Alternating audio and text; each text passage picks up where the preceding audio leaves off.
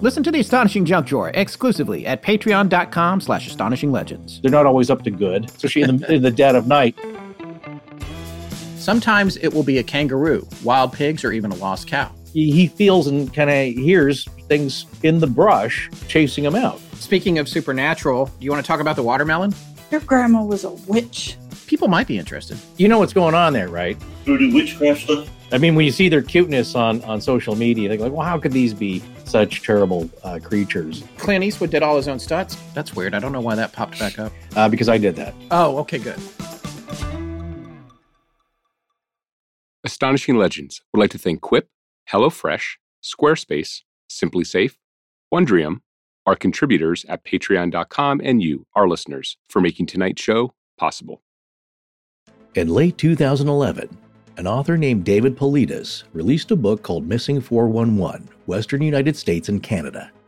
In its pages were cases of hundreds of people from all walks of life who had seemingly just vanished while visiting national parks in Western North America. Paulides, a former police investigator himself, was motivated to look into these cases by a Park Service ranger that approached him with concerns that not only was this happening, but that there may be some kind of cover up related to concealing the data on it. He even posited that it almost seemed like a policy that significantly reduced search times in these cases. To what end? Could it be to reduce the impact of them on the national stage? Or perhaps to avoid the truth behind the disappearances? Paulides took it upon himself to dig deeply into the cases, hitting frequent roadblocks due to a lack of information, but continuing on until he could compile at least some kind of list of people who've disappeared over the decades. He immediately noticed a reluctance by the National Park Service in the United States to share information. He was even told that they didn't really keep track of missing people within the parks. He was actually advised in 2010 by the National Park Service's Freedom of Information Officer, Karis Wilson, that concerning Crater Lake National Park in Oregon, the park does not maintain any list of missing persons. Instead, they rely on the institutional memory of employees who have worked at the park for years. This begs the question is this just ineffective management of these cases? Or could there be a broader reason for not sharing it with the people of the United States? Is that reason as simple as the bad press that would affect visitorship? Or is it something more? Since this first book, at least 10 more books have been written by Mr. Paulides, and several films have been produced.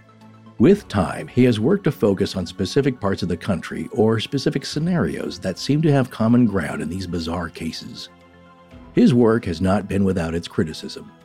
Many people have strong feelings about whether or not something is really going on, or whether this is just a misinterpretation of a vast trove of difficult to acquire data.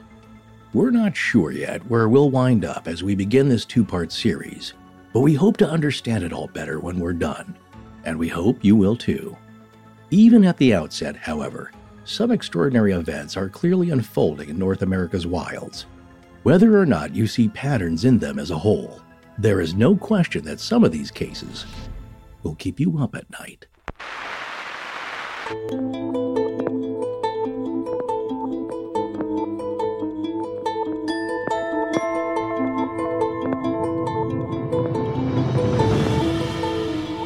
Welcome back to Astonishing Legends. I'm Scott Philbrook, and this is Forrest Burgess. I believe something took Ida May and comforted her through the night.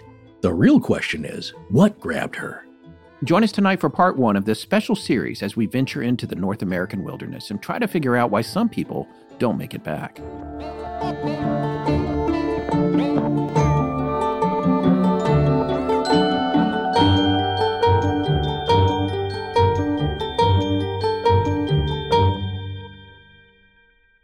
And we're back. Oh, all right. Who's that? I give up. I'm just a half speed Robert Stack. I didn't want to go Half full stack? stack. Yeah, it was the Yeah, half didn't stack. want to go full stack. We did a half which are delicious. If you get the half stack of pancakes, it's just the Yeah, right amount. yeah. You're not you're not taking a nap after it, right? Rudy Tooty, fresh and stacky. All right. Uh, we are back, folks. Thank goodness, because tonight we're going to be talking about a lot of people that don't make it back. I, Mm. I really love camping. I have all the gear and everything. Yeah, but me too. I agree with George Knapp that these books will change your level of awareness when you're in the woods. I would certainly hope so, sir. Well, speaking of returning to a riveting and entertaining level of awareness and good humor, I wanted to let everyone know that I was delighted and honored to once again speak with our good friend Sir James Shakeshaft and make a guest appearance on the podcast Lore Men. I was actually asked by James to weigh in on some regional pronunciations of his and Alasdair's latest offering, Season 4, Episode 12 The Ghosts of Spokane. Hmm. Finally, I'm the one who gets to criticize someone else's mispronunciation of place names. but seriously, tune in for that episode and more, as it's guaranteed to be filled with laughs and spookiness. So check out Lore Men anywhere you get your podcasts or go to loremenpodcast.com. And speaking of a traditional spookiness, the spoopy season is fast approaching and Halloween is upon us. And as we like to do, we'll be running three shows in a row this October, and we'd like to hand you the microphone. We are looking for the scariest, spooky stories you can muster, and we're asking you to write them out and send them to us via email at astonishingcontact at gmail.com. Yes, and we know some of you sent some in for our last listener shows. We're actually going to be going back and looking at those too, so don't worry if you did that already and they didn't get picked yet. Don't give up hope. Keep the spoop alive. There are some requirements, though, here, folks. We're looking for stories that fit in the vein of our show. So that would be ghosts, uh, hauntings, cryptids, UFOs, all that is in play. Scary being the theme. The story should have a little meat to it, meaning we're looking for more than just brief encounters. Yes, and finally, you must be willing to be interviewed by us to talk a little bit about your story or possibly even tell it yourself on the air. Yes, indeed. And of course, we need these as soon as possible, folks. That's the way we roll. Uh, anyway, get them written out and email them to us at astonishingcontact at gmail.com and put Halloween in the subject line so it will be easy for us to pick out of the inbox. Yes, again, that's astonishing contact at gmail.com, Halloween in the subject line. Send those scary stories in. And remember, we're looking for firsthand accounts if you got them. We'll have all this, we'll have all of this in the show notes too. Sorry. We'll have all these instructions in the show notes too. We'll even take a secondhand account if it's really good. Yeah, that's right. We will actually. As long as you know the firsthand person. All right, so let's talk about the missing 411.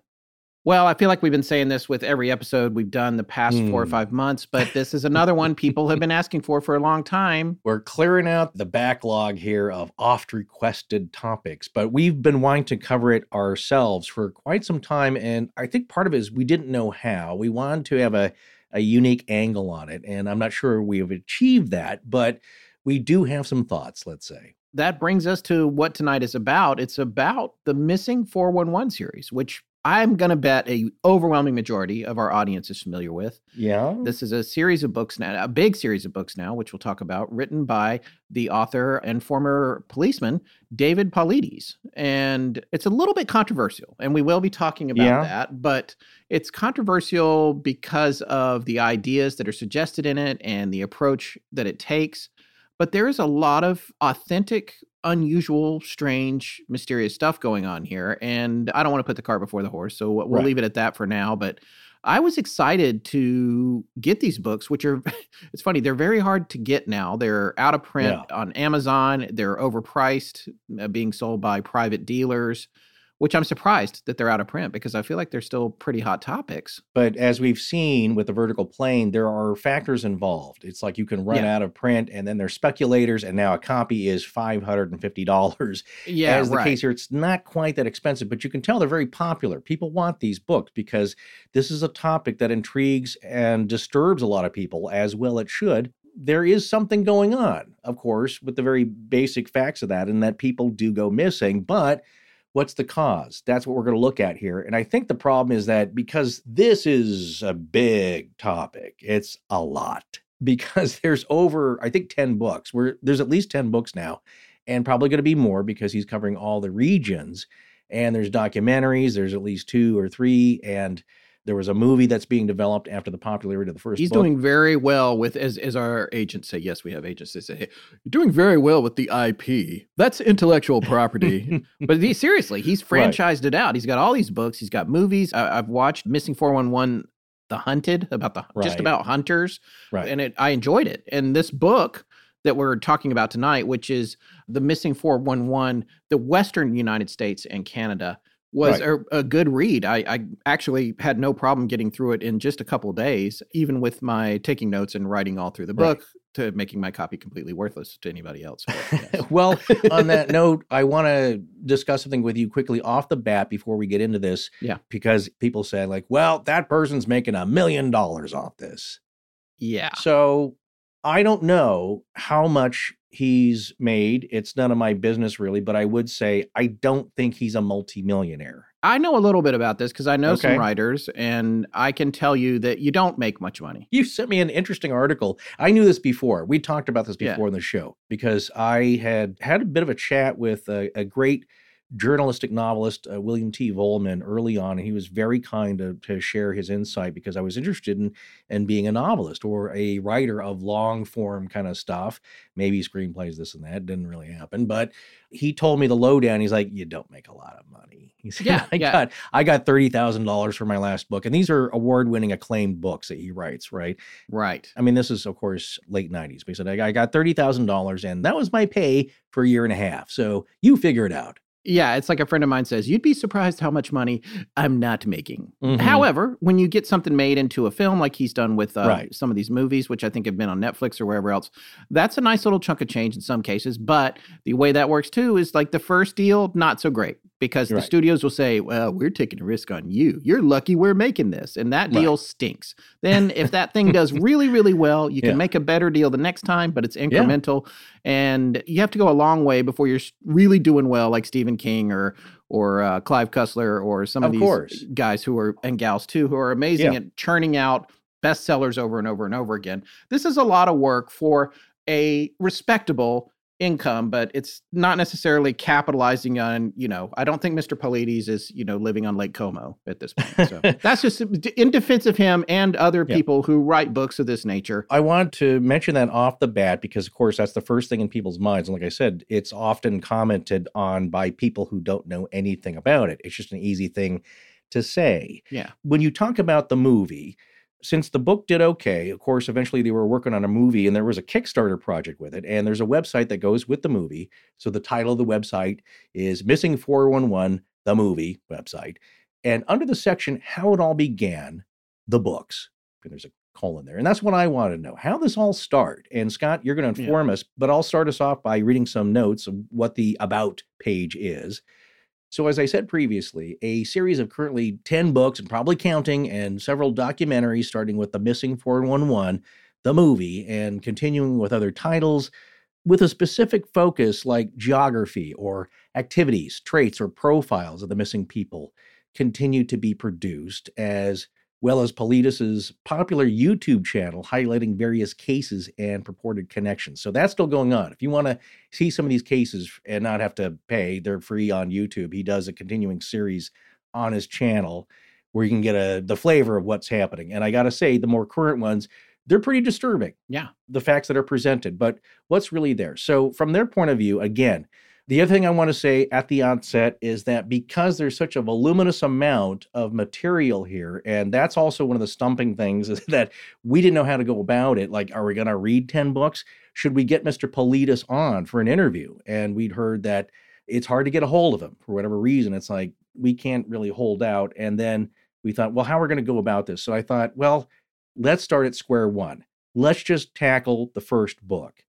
And then as this progresses, as we get more information, probably more stories perhaps, maybe we will one day be granted an interview with Mr. Paulides. We'll have more on it. But for right now, what we can handle is the first book. Yeah. Well, what they explain about that is is how this all started. And it's briefly described in several pages of the of the website for the project, like the documentary, and then also it's explained on the Can-Am Missing com website. That is the ongoing other project, the Canadian American Missing Project. So it's it's shortened as Can-Am, C A N A M, Missing, all one word, dot com website. So uh, how it all began. Well, a national park ranger told writer David Paulides a troubling story. Over his years of involvement with numerous search and rescue operations at several different national parks, he had detected a trend that he couldn't understand.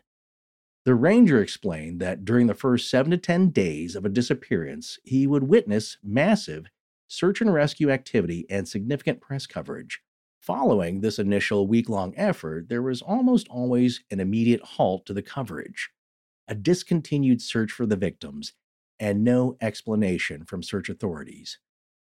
Now, from the webpage, What is Our Purpose on the same site, the project began after a meeting with a park ranger and slowly evolved into a study on missing people who have vanished in the wild, many under highly unusual circumstances.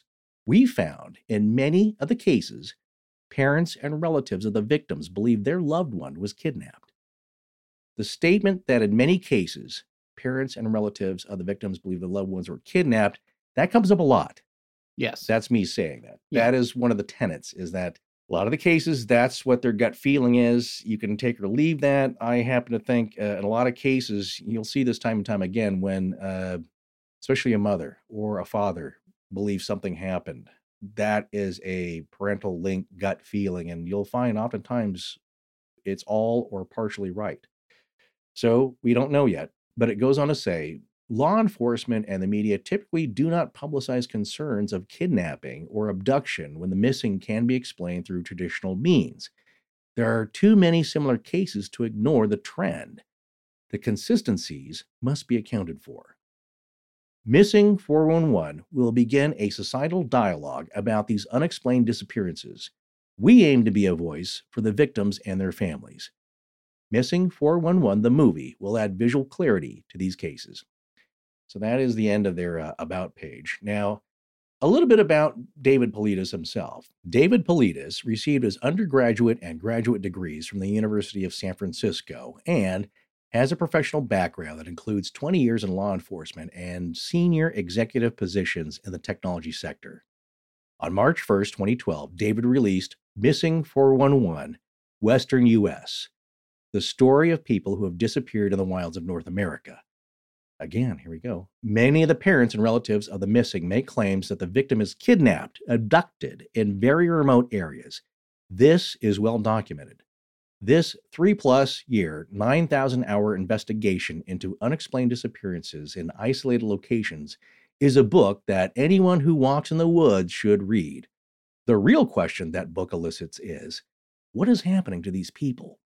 And by now, this is me talking. Uh, it's over 9,000 hours and certainly more years than that. Yeah, absolutely. In late March 2012, David's second book, the Missing 411 series, was released Missing 411 Eastern U.S. The thing is, you know, I have Missing 411 uh, Western right here, and mine says it was copyright 2011. I don't Mhm. know. And I kind of, I thought, and I don't know this for sure, I should have looked it up before we recorded, but I feel like initially, at least I would have sworn there was one big fat book that had the whole country in it. And then it, may have. Somehow think- it became two Right. books that maybe got released in separate editions or something, but I could be wrong about that. But the copy I have here for the Western US and Canada, mine says copyright 2011. So I don't know. I think what happened uh, is it's explained later, or I'd, I'd read this before, and I might even read this a little bit later, is that uh, he had so much material. And I think Yeah. because these are independently published, you can say self published, there's so much here. Let's split this into two books because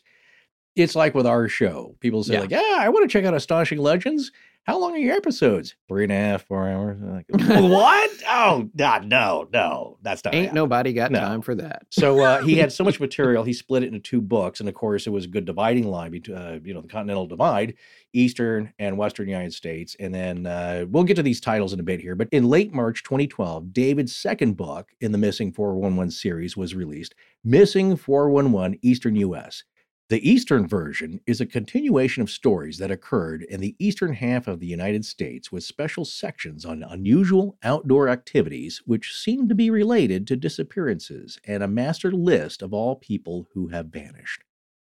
In June 2012, Mr. Paulides was an invited speaker at the 2012 National Association of Search and Rescue, NASAR, NASAR, annual conference in South Lake Tahoe. The presentation was on the findings of the Can Am project that were detailed in Missing 411. The packed room at the Harvey's Convention Center heard Mr. Paulides give a detailed overview of the 63 clusters of missing people and the associated elements found within the clusters. Since the release of the Missing 411 series, Mr. Paulides has been a guest on countless radio shows, morning television, conferences, and primetime newscasts. The 411 series has been vetted by some of the best search and rescue professionals, investigative journalists, radio and television hosts, and print journalists from North America. In the winter of 2015, Mr. Paulides put together a team of world class film professionals to document missing persons cases for the big screen. The project went to Kickstarter during the summer of 2015, and funds were raised to produce the project. After a year of filming, editing, and other production issues, in July of 2016, Missing 411, the film, was completed and submitted to its first film festival. More details will follow on film distribution. In 2019, David produced and starred in his second documentary, Missing 411 The Hunted, a film about a series of missing hunters. You can watch both productions here on Amazon. I've seen that one. I haven't actually seen the big one yet, or the first one yet, but I'm going to watch it before we do part two. Yes.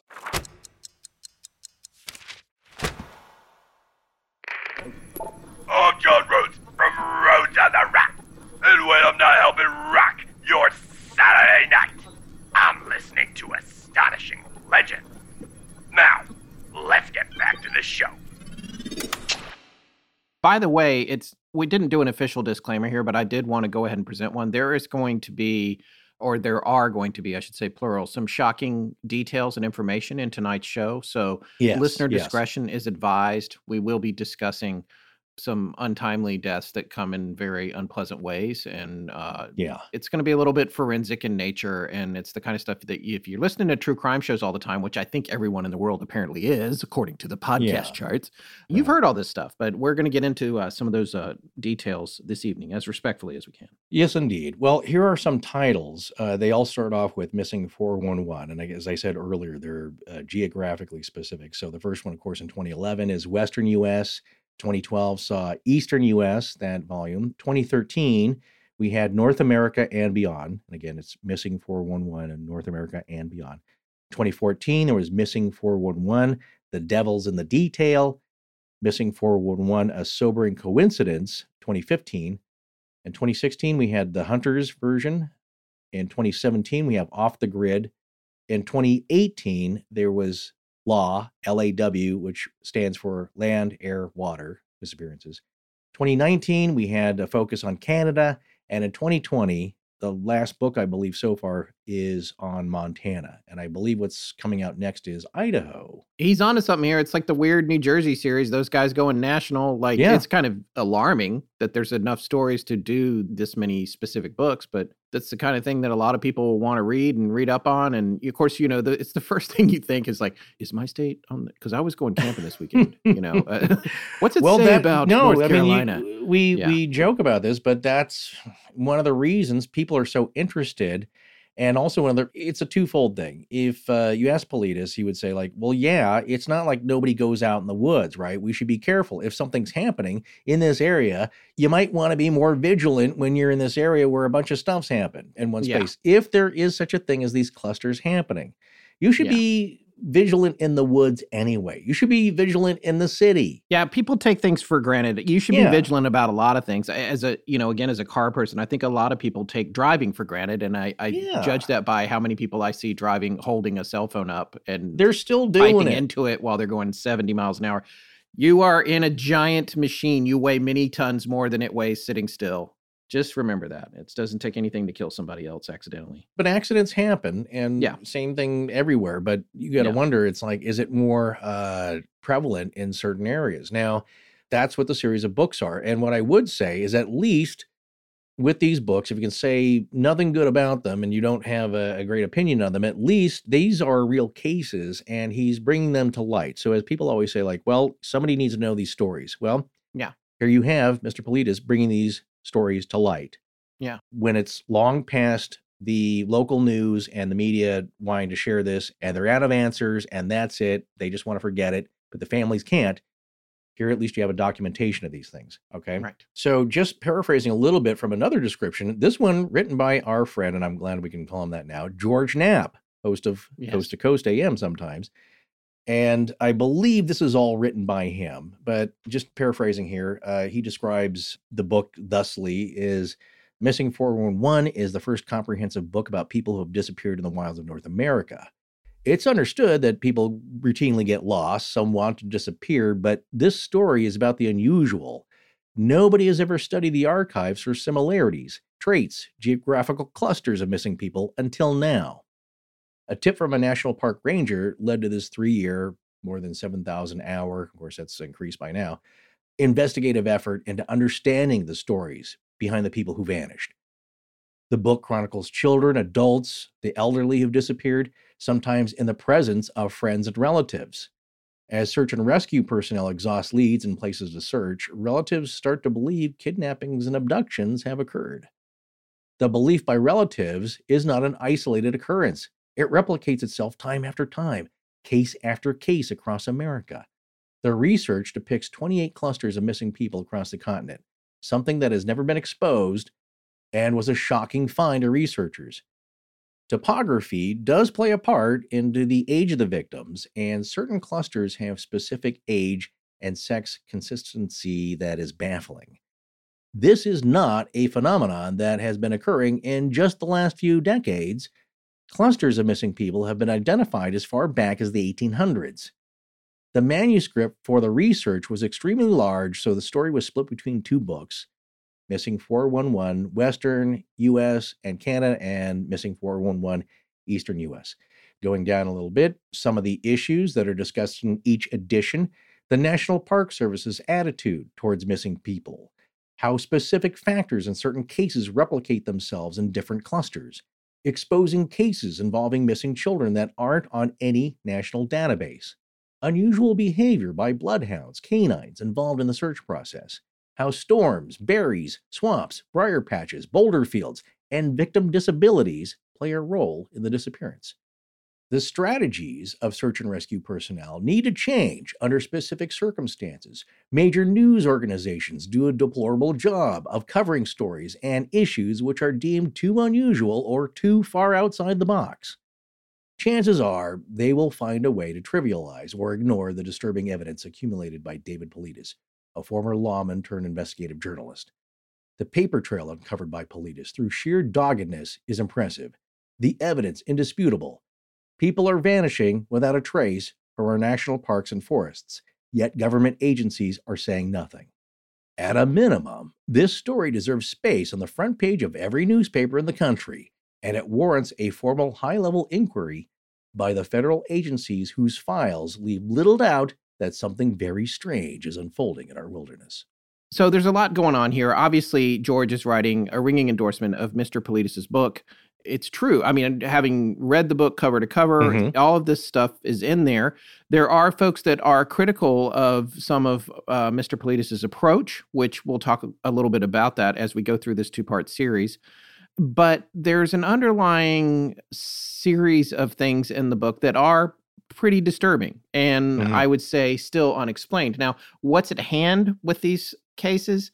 Could it be that it's something we don't understand? And you know that's what we talk about on our show paranormal yeah. stuff they that kind of thing.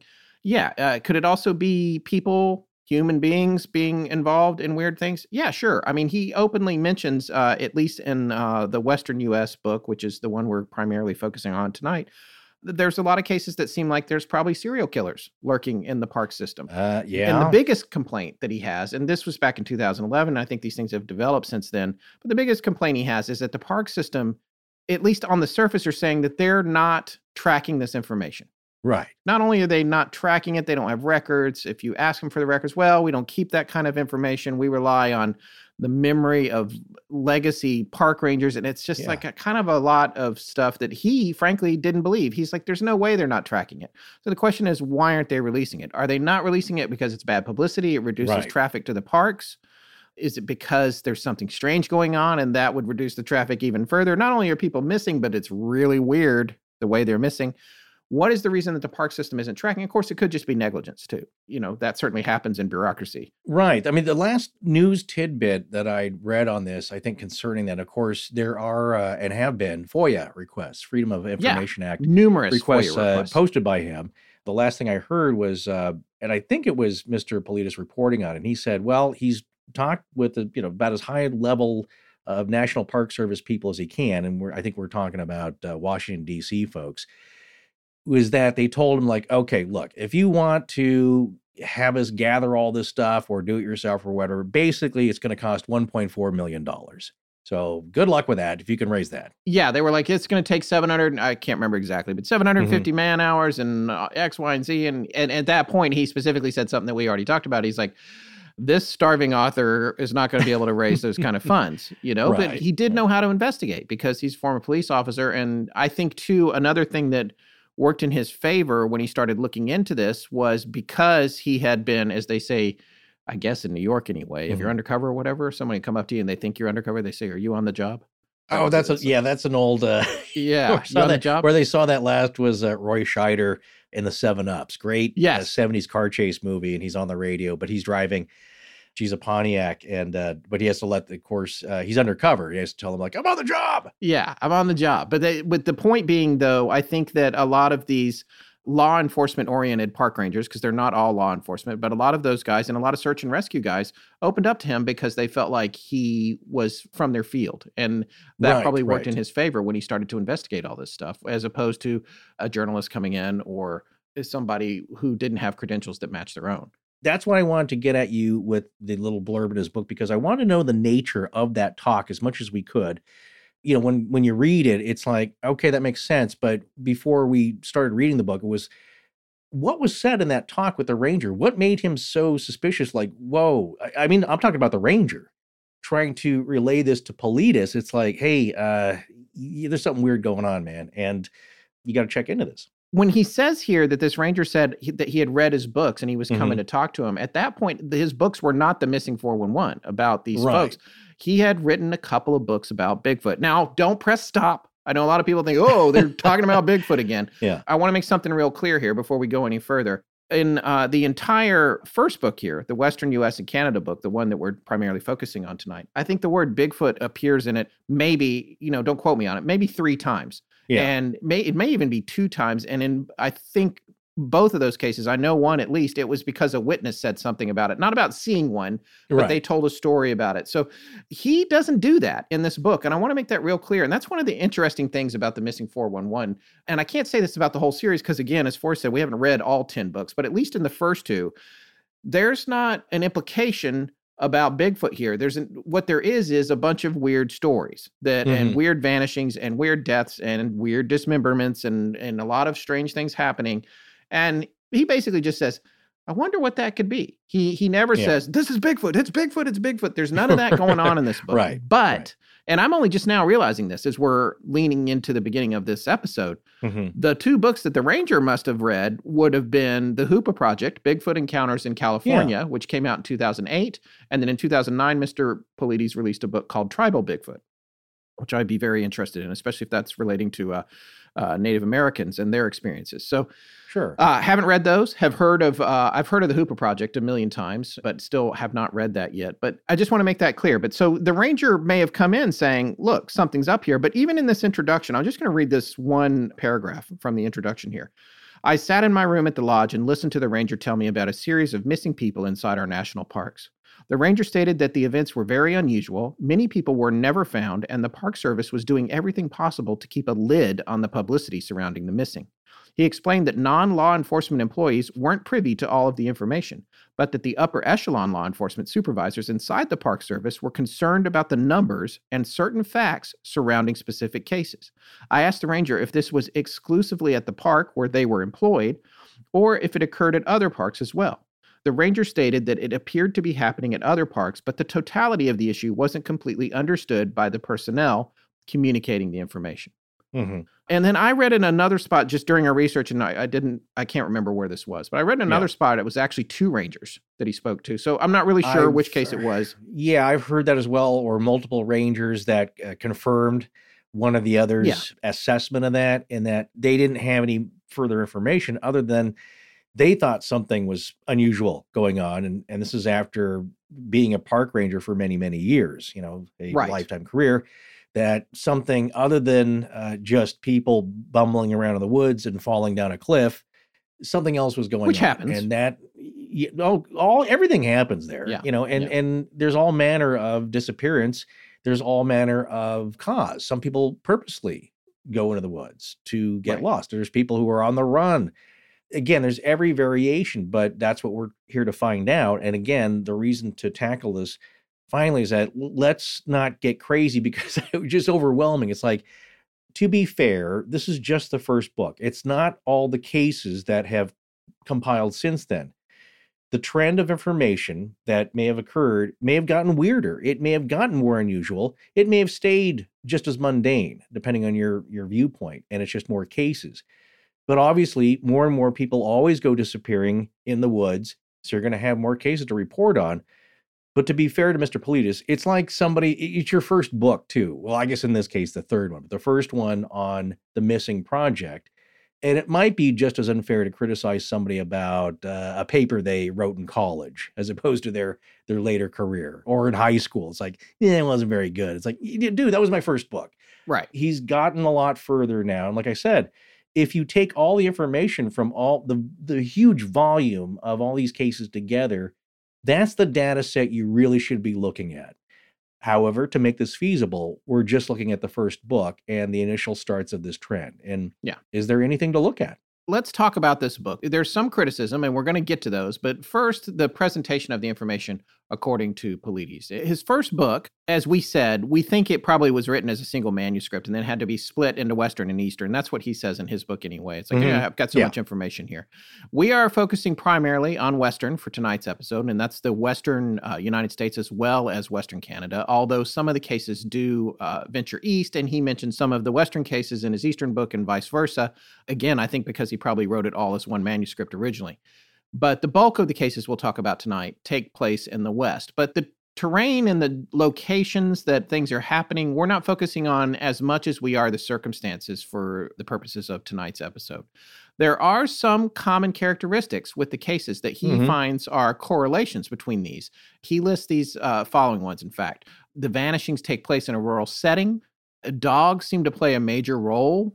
Bloodhounds and canines can't track the scent when they're brought in to find the victims or or they won't track the scent. Storms seem to always come in soon after the mm-hmm, disappearances. Mm-hmm. Mm-hmm. The timing for most of the incidents seems to be the afternoon. Things are taking place in the afternoon and right. often in broad daylight. Yes. Most times in broad daylight, actually, uh, if if there's witnesses around. There are a lot of time perimeters of a swamp or a briar patch of some kind. The victim, if they're found alive, is sometimes only semi conscious or dazed or maybe mm-hmm. in a mm-hmm. state of shock or, or seems to have a missing time. He doesn't use that phrase, but that's the having read the book, yeah. that's what I took away from people's uh, reactions. He also mentions, interestingly, that there's a lot of berry picking. There's somehow there's berries are being picked. Yeah. That seems to be a common thread for some of them. And then this is the one that seems to be most consistent and I was most baffled by. And that's if right. folks had their clothing removed. A lot right. of times they would turn up naked, all but for a sock, or their clothing was gone. And in a lot of cases, it seemed like it was removed by the person themselves and not a animal. Yes. And I will say this to head off at the pass before you send us an email on paradoxical undressing.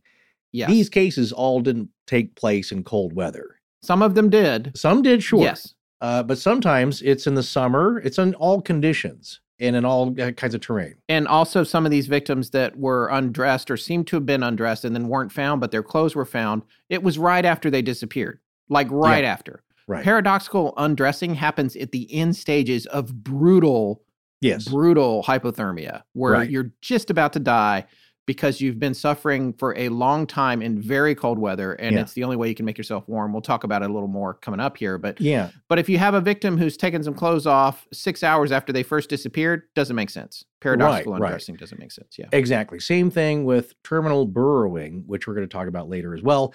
That is found to have taken place over a prolonged dip in temperatures not right. like a sudden drop or just a few degrees, or that's the first resort that people go to. It is a long bout descending into hypothermia, and that's at the very last stages where you go feral in a way. Right. Again, coming back to, I already covered this a little bit, but the, the Missing 411 Western, it's about 400 pages. The word Bigfoot only comes up a few times. It's not, doesn't seem to have a blatant Bigfoot agenda. So I want to make that clear, especially if anyone else is checking this book out. and in fact, when you look at a lot of the cases, if you are leaning into the idea that something unusual is going on, for me, based on all the experience that Forrest and I have across our research and all the shows and things that we've talked about over the years, and I was going to say, oh, well, here's the paranormal explanation. We're going to go from the mundane Yeah. to the fringe like we like to do. I don't necessarily put it in that camp, uh, but I would still Yeah. put it in a very unexplained and weird camp. And uh, we're talking like pukwudgies, UFOs, and all that. We'll get into that a little Uh-huh. bit, but then we we also need to look at the mundane ideas. Sure. So it's important too to remember that Paulides is categorizing these based on what he feels are common themes. So there's a little bit of a question of why is he categorizing these things this way? And we'll talk about that too. Now, there's no shortage of cases where the folks who've gone missing are, according to the information he is sharing, exceptionally skilled in the outdoors, as well as in some instances, skilled in self defense, hunting, firearm tactics. There's other cases, however, which are kids, and many of those kids are developmentally or physically disabled sometimes. That's another interesting factor. One of the things that Paulides mentions in his books is his particular perspective that is created by his history in law enforcement. And so th- that's the 10,000 foot view that he can theoretically dispassionately have when he's looking over all these cases. That's the view that gives him, I guess, a framework for what to expect, what's true, what's not true. People that do that kind of investigation, they know a lot more about human nature than the Mhm. rest of us Right. Because all they deal with is people generally that are lying. You know, it's it's if you've ever seen an episode of Cops, it's like I don't know how that got in my pocket. Uh, you know, so right. Those aren't my pants. this is my brother's car. Yeah, and we've we've seen that before, and also some things that you know you have ended up in the movies. I've also heard law enforcement utter because again, if you see the same behavior a thousand, ten thousand times, you can start Yeah. to draw parallels that are often true. Like uh, the, the, somebody who's guilty and they get caught, they're a little more relaxed.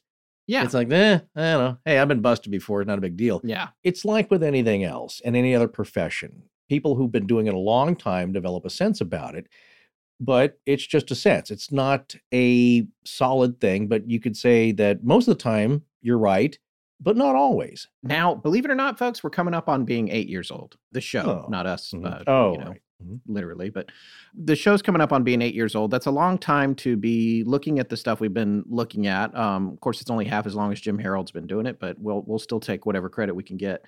And I think that one of the interesting things about our own perspective is that when it comes time to look for a paranormal explanation, we've got a broad view of that because we've seen all different kinds of people in all different kinds of scenarios attributing all different kinds of paranormal ideas to things like this. So that's going to be what we're going to bring to the table.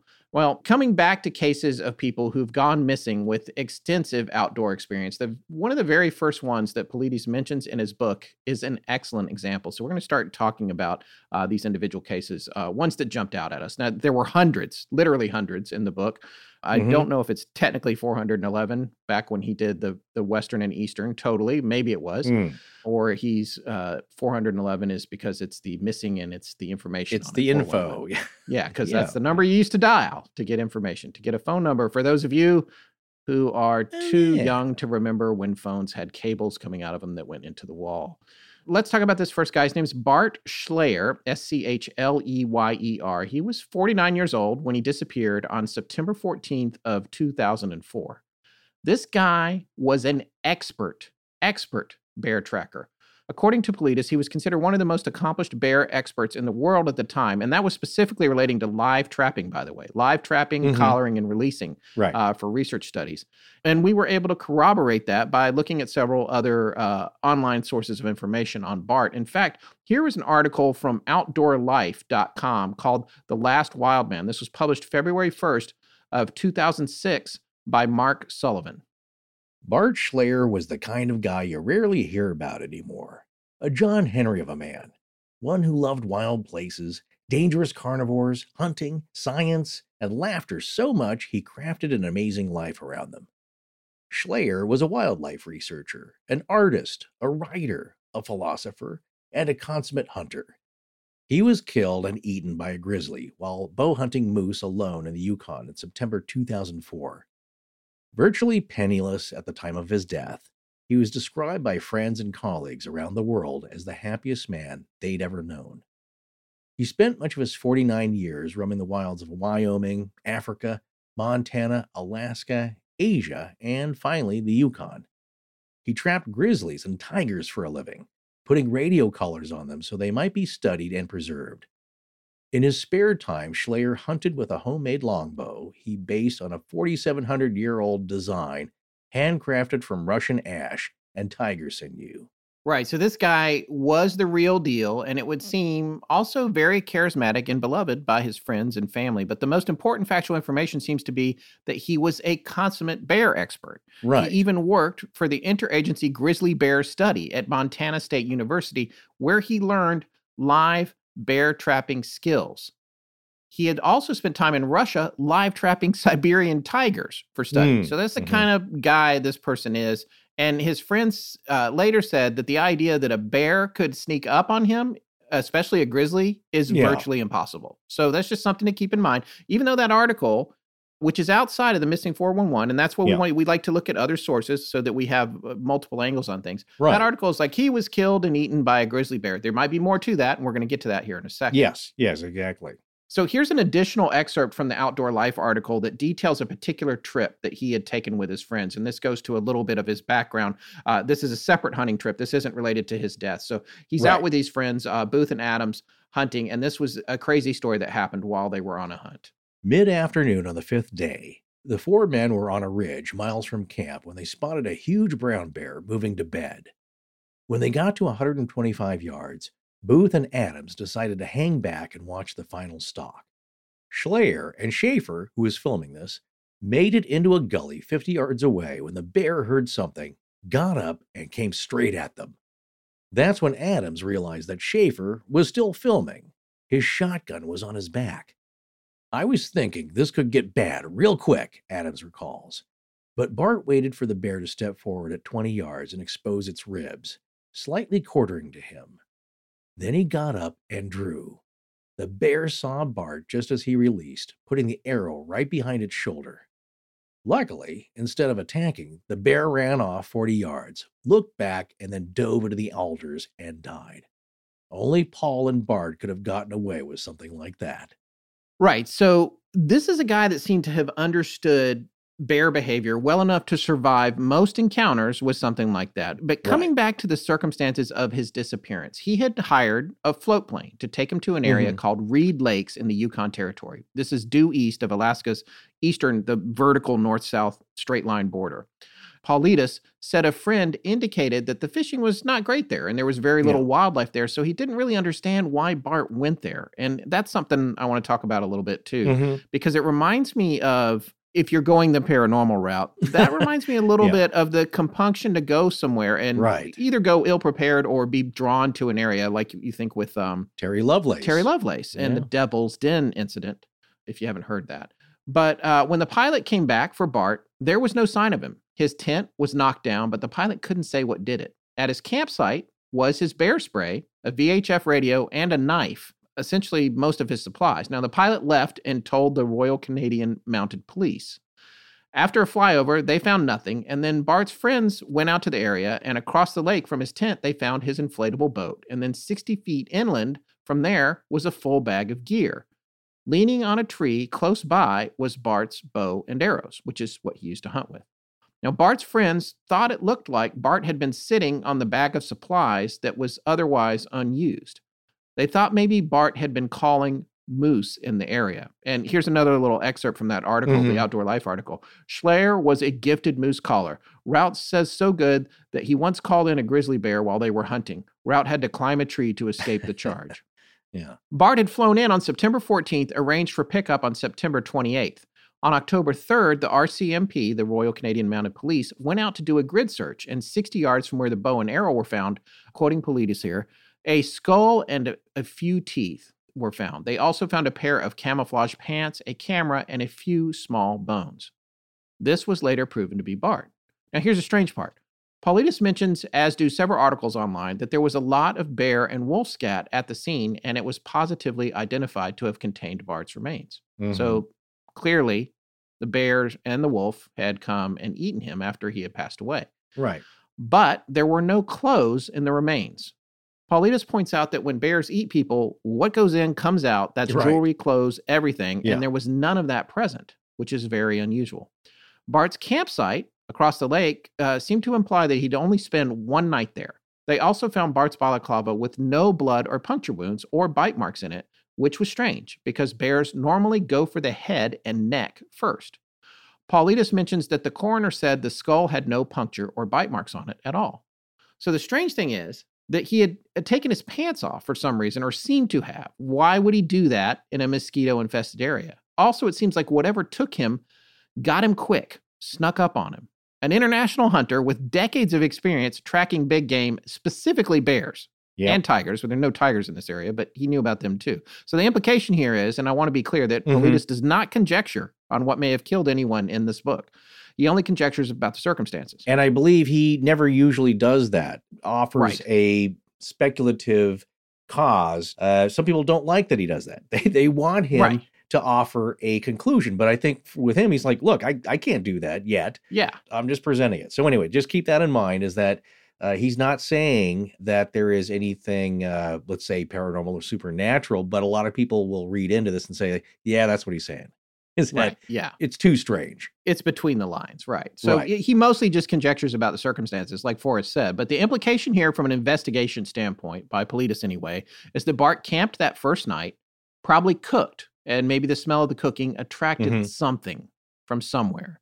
Then the next day, he went hunting, and whatever that something was got him, but not before he got at least partially undressed, if not completely, because none of his clothes or personal effects were found either in the scat or anywhere else for that matter, besides the lightly damaged pants. Now, another consistent theme in the book is that Paulides makes frequent reference to the behavioral study of missing persons. He mentions a particular book that he cites frequently that he says is a statistical representation of what people of varying age groups tend to do when they go missing.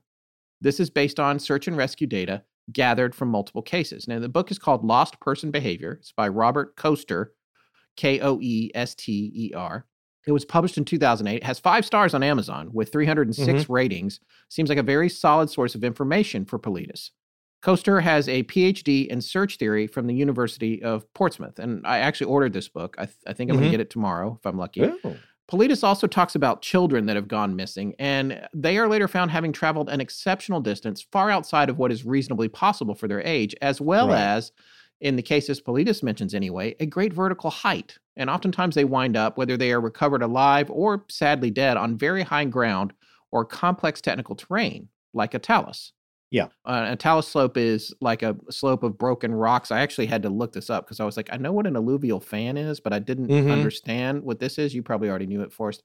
Geologists define talus as the pile of rocks that accumulates at the base of a cliff chute or slope. The formation of a talus Yeah. slope results from the talus accumulation. Yeah, like uh, scree. If you've ever Yeah. gone hiking, what I can tell you is that it's hard to climb and it's very easy. You can Nearly slip impossible. And you'll, uh, yeah, Yeah. you'll slide down a long ways. Yeah. not careful. Another consistency is that they are, in these cases anyway, searched for by huge teams of professionally trained individuals who often have bloodhounds and tracking dogs, uh, helicopters that sometimes have FLIR, forward looking infrared, and grid search coordinators. They conduct these huge searches, come up with nothing, and then the missing person is either found well within the search area that was initially covered at a later date by happenstance, or they are Mhm. found in a more contemporaneous date but impossibly far away and in terrain that has a high limit of navigability. So, And we've heard that quite a bit too, where people are found. Again, I think it's it's just probably a, uh weird human statistic where people are found where an area has been thoroughly searched, yes. and somehow you go back again, and that's where they were, and they just got missed the first time.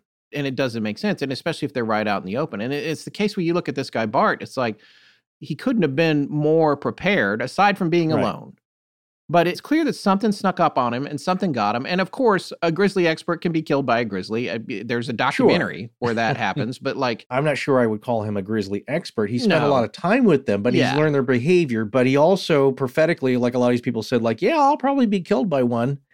And he was. And sadly, though, is uh, his girlfriend was also. And yeah they're very unpredictable. And and so yeah what was that that film somebody, was uh, grizzly man was that the name of that Grizzly Man, and uh, you, you know this uh, that was a Werner Herzog documentary. And Yes, the yeah. weird and really sad thing about is that uh, I think the girlfriend had the camcorder going during the first Yes. attack. Yeah and probably fortunately she had the lens cap on so you get the audio and it's just Yeah. it's horrific but he, he tried to gauge their behavior and what happened is that that group of bears that he was hanging out with that again they just tolerate you you're not friends with them Yeah. you know, as much as he wanted to believe that. And that group left, and then uh, some other rogue bears come in late in the season. He was there later than he should have been. So anyway, what I was going to say though is somebody who has studied predator, large predator behavior for that long, and is an expert, uh, especially tracking and hunting and all that. It is just unusual that he would let something sneak up on him.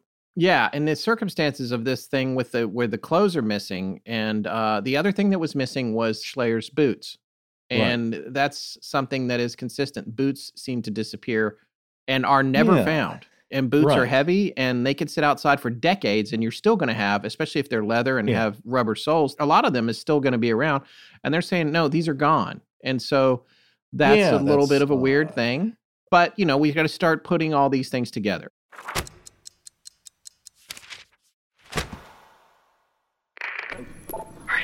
My name is Gabe Golden. I don't have much time, but Astonishing Legends will be right back.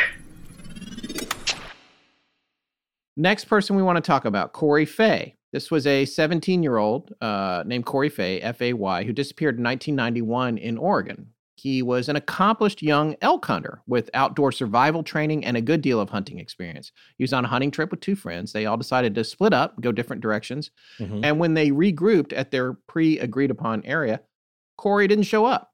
250 searchers checked 12 square miles, and some of the best SAR, Search and Rescue, SAR, dogs from Salt Lake City came to help. No trace of Corey was found. Now, people speculated that he may have been accidentally killed by another hunter and buried, which, you know, one has to wonder if that happens from time to time. Hmm. People are afraid they're going to be charged with murder for an accident. Sure. So, you know, or it- manslaughter at least, yeah. yeah, or manslaughter. Searches went on for a long time, but a little less than a year later, two hunters found Corey's belongings spread out over a mile up on a ridge they were hunting on. Now, this is another consistency that Paulides talks about. A Mhm. lot of times when something is discovered later on, it's on a ridge line. Right. And he doesn't know why, but he'll say the belongings will be found on a ridge line spread out over a great distance. Corey's things were at an elevation of 6,500 feet and 10 miles from where he was last seen. That was also 3,000 feet higher than his last known location. According to Paulides, a quarter mile from his backpack, searchers found small bone fragments and one tooth. Again with the tooth. Yeah. There's a theme here, as we said, with the ridge lines, and also there's a very common idea of a higher elevation and sometimes Yeah. great distance from the last known location. What Right. drives people to go to those elevations?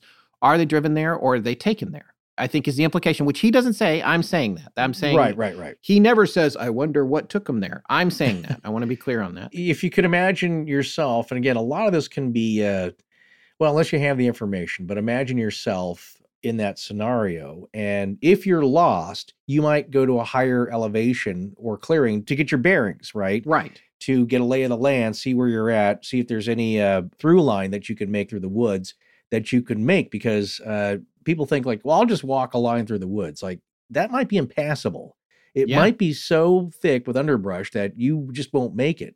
Or you get to a, a series of a rock outcropping and there's a uh, there's a large crevasse you can't make, or it always looks different and for, and closer than you think. And then when you get Right. up to it, it's like, oh yeah, that didn't look that steep. And then now you're right up on it, and it's like, I'm not that good of a climber. But this is what's weird about these cases that you, yeah, eh, they were found at a higher elevation, but not for a known reason. There's no Right. logical reason for them to have gone that far, especially It's yeah. not only that, it's illogical if you're lost. And based on that Right, lost right. person behavior, you Yes. don't go to higher ground. because you're going away, you're getting further away, not further cl- you from know, safety. the road. You go down, you go low, you find water, especially people with survival training, follow the water, Yeah. whatever. You don't Yes. go way up high. So, what is it that Right. drew Corey up there? Now, here's the other thing they never found his pants, they never Right. found his boots or his socks. You know, again, Paulides is like, where did the boots go? It just doesn't make sense. But the main point in this case, he says, is Corey would have known better than go up so high. Why did he go up so high and so far away? right. And a reminder, Bart Schleyer's boots were missing too, even though it was fairly obvious where he had died, although not so obvious what killed him because he might not necessarily have been killed by what ate him. We don't know that. That's true. And they're scavengers. They'll pretty much eat anything. Yeah. One of the other hmm. things he talks about, and it's a strong theme in his book, and we're not focusing on it a whole lot necessarily. We're kind mm-hmm. of focusing on these specific cases, but is that the National Park Service is not tracking these cases. It's not keeping track of them in a responsible way, and it's certainly not reporting on them to the public to say, hey, look, this happened here or there. I, I think it's better now because of his books, because when you go to do the research now, you can find most of the people he mentions. You can find at least a couple of web pages on them. Mhm. But I think they probably got added to all these sites after uh, Mr. Paulides wrote all these books, frankly, from public pressure. Some victims, according to uh, Paulides's book, have never made it Mhm. onto any missing person list. This would be as of Right. 2011. There were some that just they aren't listed anywhere, which isn't right because then investigations aren't even closed, and in some ways they're not even opened. So that's Yeah. an issue for obviously the families who are looking for lost loved ones. Let's go now to another case. Is Charles McCullough. He stands out in Paulides's first book, the one we're talking Mhm. about tonight. He was 19 when he disappeared in February of 1975. Now, during his investigation of this case, Paulides ran into a lot of brick walls trying to get information. Was even told that the Park Service destroyed records relating to this case because they didn't have the space for storage. Which Well, that's you know, Hey. fortunately, we've heard that Yeah. time and again, right? When it comes to old or cold Oh, cases. Yeah, I know, and, and I think it's a mix too of like it's easy to. Uh, I, I mean, it's just a, it's just kind of a dumb excuse, but it's a very bureaucratic one. And I understand that point, but then again, it's like you're fueling people's conspiracy theories. It's like NASA. It's like, oh, we erased all the videotape accidentally of all the original moon landing footage. Right. And you're right. like, what? And they're like, yeah. yeah, we usually just recycle it. It's like you can't buy more Yeah. tape. yeah. You have to recycle that, and that's what accidentally got erased. Then you know, of course, it sparked people thinking like, well, what was on them? Yeah. Huh? What was Yeah. on the original ones? Why'd you have to get rid of it? Maybe you didn't get rid of it. You're just claiming you did. Yeah. And then case closed. We're all a bunch of dummies.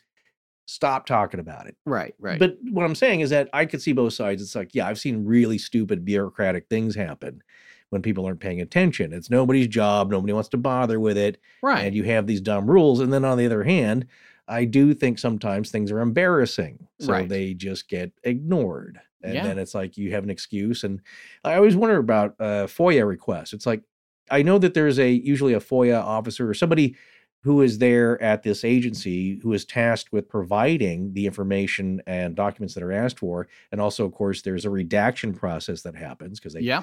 they can't tell you everything and i get that too but i always wonder it's like if they didn't send you something how would you know you're right. relying on the people there to provide the right documents and be truthful and i i think that's not to paint them in a bad light i'm just saying that uh, i trust that they're taking their job seriously and they have a lot of respect for what they do but but how do you know Uh, Here's the thing, though. I can see somebody comes along. It's 40 years later. Everybody that originally Yeah. worked on it is retired or dead, and then it's just some old folder that says McCullough, you know, 1976. They don't even look in it. They're just like, right I need, we need this file cabinet for all the kids that are smoking weed on the North Face. So, like, let's get rid of this. yeah And we're you know, I'm just gonna get rid of it. I'm gonna throw it away. This case Yeah. never gonna be solved. 1976. Is anyone even asking about this anymore? And then they just throw it away. it's funny to me is I've uh, uh, gotten older and more experienced just people's attitudes about stuff, and some people just they don't care about any of the stuff that we're talking about, Right. or it's like the detective's wife in the Somerton man case. He had a whole shed of like all this original uh, stuff. Probably, I think the the suitcase, the valise, and all that. Yeah. She's like, ah, no, I don't. The, this shed's ugly, yeah. and it's going away. I don't care about this uh, this chap found on the beach. Who cares? She burned that, didn't she? I think she burned yeah, that. she. Yeah, I think she was. fire. Well, I think she was Yeah. mad at him. Yeah, So- yeah, But yeah. but it, to my point is like it doesn't matter that it's, it's tied to this. Nat, you know, one of Australia's most famous, probably the famous, unidentified person case. Didn't matter to her. It's like, yeah, this is just garbage. So people have different attitudes, and that informs their actions. And again, if this is uh, nothing can be progressed on with these cases, it's like, well, it should just go away there are loved ones and friends of these people who don't want it to go away. That's not good enough. No. I don't accept that. All right. So coming back to Charles here, McCullough, he was 19 years old at the time again. He was a very communicative traveler. He reached out to his Mhm. parents regularly to tell him where he was.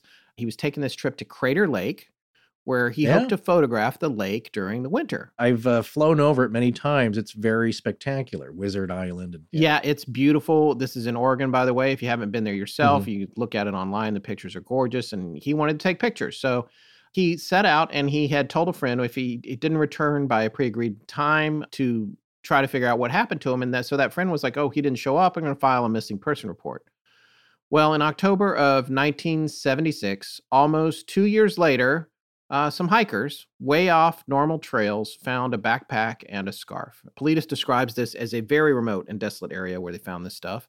And he was able to track down one of the original Park Service law enforcement rangers who was involved in the case and came upon the scene after these guys found it.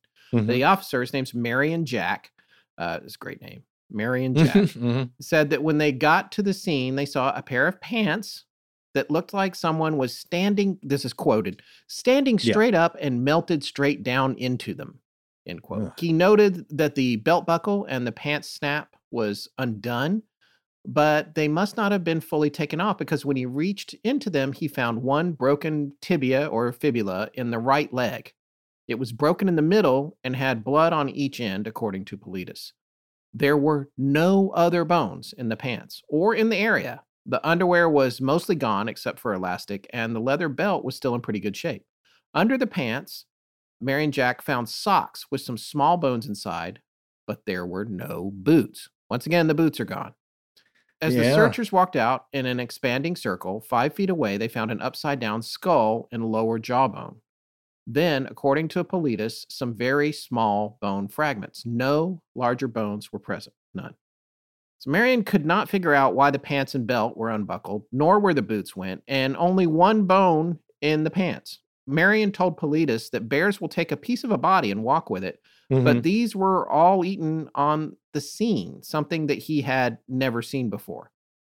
Paulides adds that to get to this location, McCullough would have had to walk 14 miles on 105 inches of fresh snow.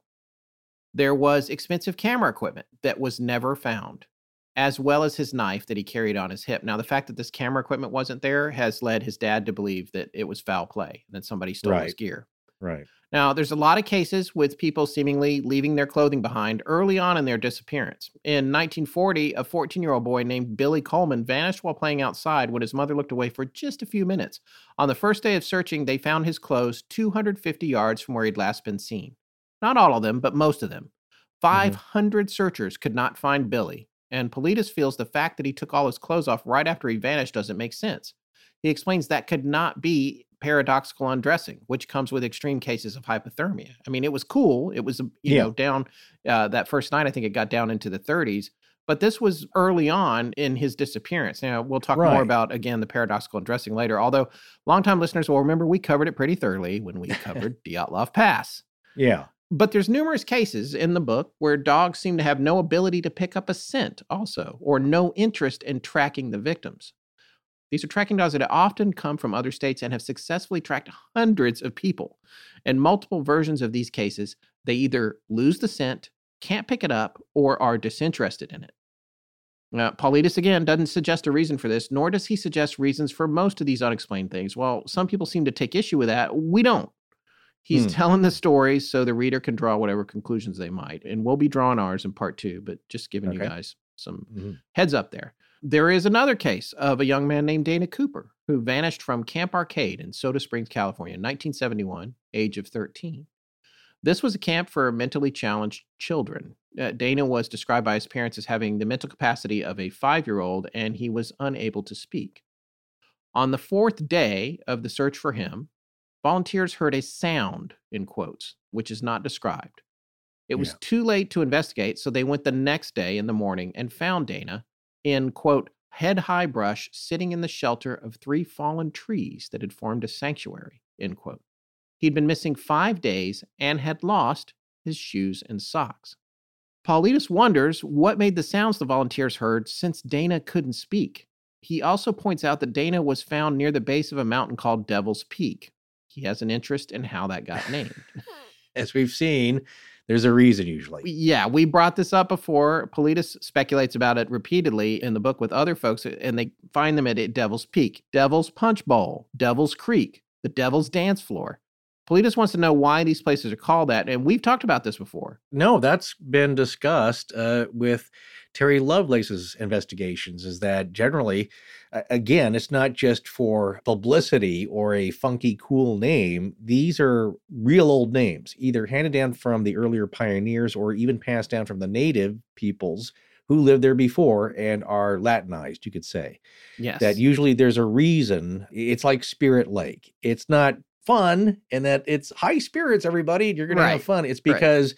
Native peoples believe they often saw spirits floating around in the area. These aren't the first instances of stuff like this happening. But you can just say, well, there you go. Sasquatch wants your boots. yeah.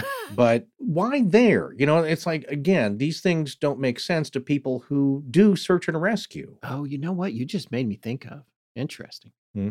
Even to this point, I am not strongly leaning towards Bigfoot here. I'm not. Right.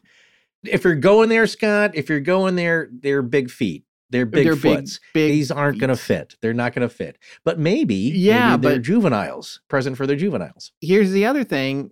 Yeah, if a juvenile Bigfoot takes some boots, they might be aware that they can run all over the woods in them. And if somebody sees them, no one's going to think twice because it's a boot print. Right. It's a person.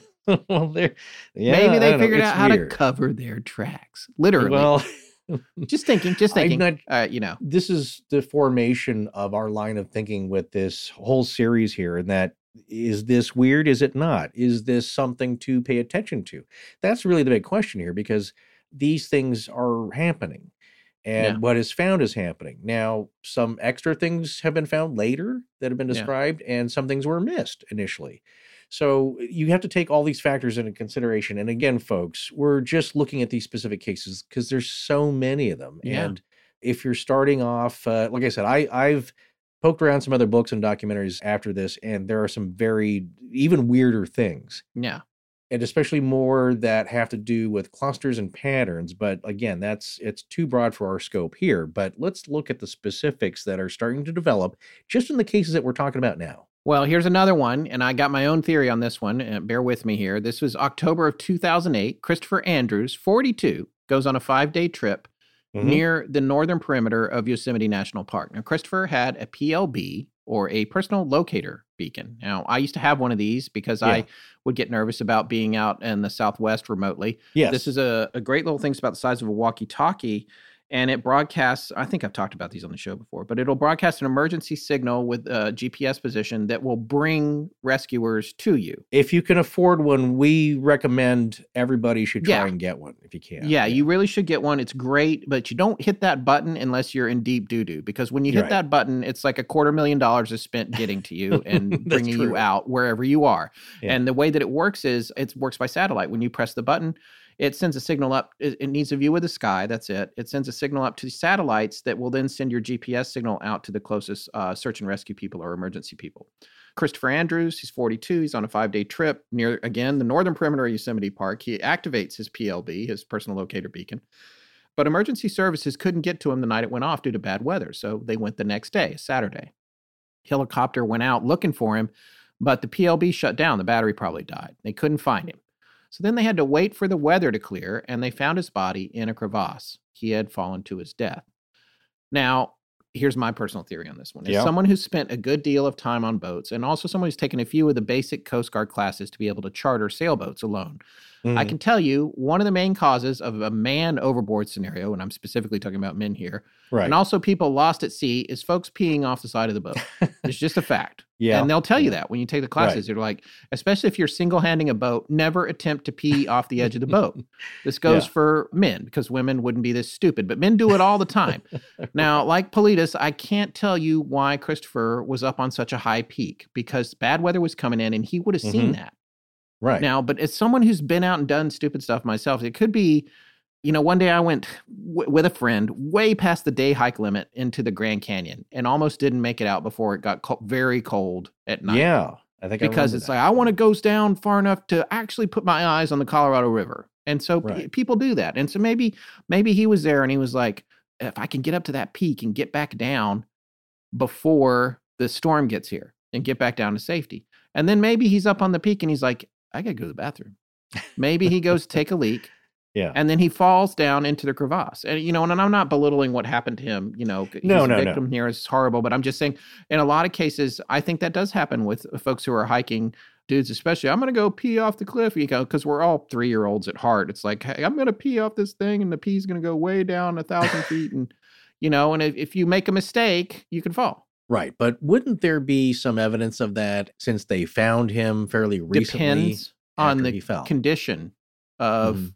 what is the status of the clothes and the decomposition. That's what I'm saying. you might not be able to tell. Yes, but it was only a few days after he went missing that they found him. So Yeah, that's true. So maybe that's not the case here. And there's another case, and I don't even know if I, I you know, if we're going to talk about it because I can't remember. Yeah. There's so many that we're going over here. There's another case where somebody fell too, and I'm always just like they were peeing, they were trying to pee. But that's just well, you know, you know what it is nowadays is Yeah. somebody taking a selfie. And Oh, it's, yeah. it's a tragedy that's that happened. keeps repeating over. It Yeah. just happened like a, a week or two ago, and Yeah. uh, where I think a whole family uh, was trying to save a, uh young woman. You know, she'd fallen into some rough, raging water, and I I only saw the headline, but they went to try to save her, and the whole family gets lost. So that happens nowadays, and it's like you know, again, that's people being too foolhardy. But what we're talking about here is people who know the conditions, right? And they're usually survived and continue to visit these places because they're not foolhardy. They're prepared. yeah, they study the terrain that they're in. They That's know true. what to uh, expect, and they become prepared for that. But again, on the other hand, yeah, I've seen people who get too comfortable. yeah, I'm talking about experienced mountain climbers. Yeah. Uh, I think Kim Mom was another one that was, uh, you know, from the Northwest. And again, people get real familiar with stuff and then you get careless because you think you know what you're doing. And Right. then that was one decision too many. and who knows? I mean, what Paulides is implying with this particular case is like, you know, this is another case of the guy going up super high in the face of an oncoming storm in a dangerous situation. What made him do that? Did something take him up there? Mhm. Did something scare him up there? And then he fell? Was he pushed? Those are the unwritten sort of ideas in the book. I'm not saying he's saying that because he doesn't say Right. that, but he just No. says, this is a little bit fishy. We should think about it. Mm-hmm.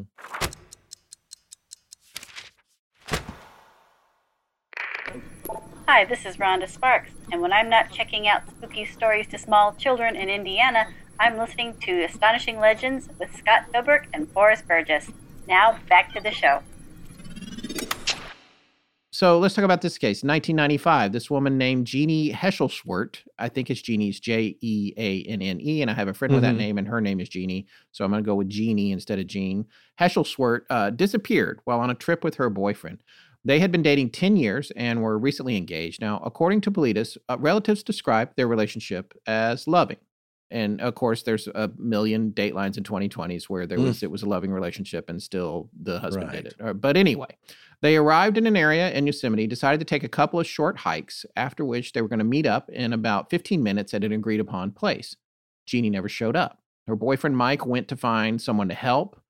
A search ensued that covered 40 square miles, 100 searchers, eight dog teams. There were fears of an animal attack, but a park spokesman said that was unlikely. Not impossible, but unlikely.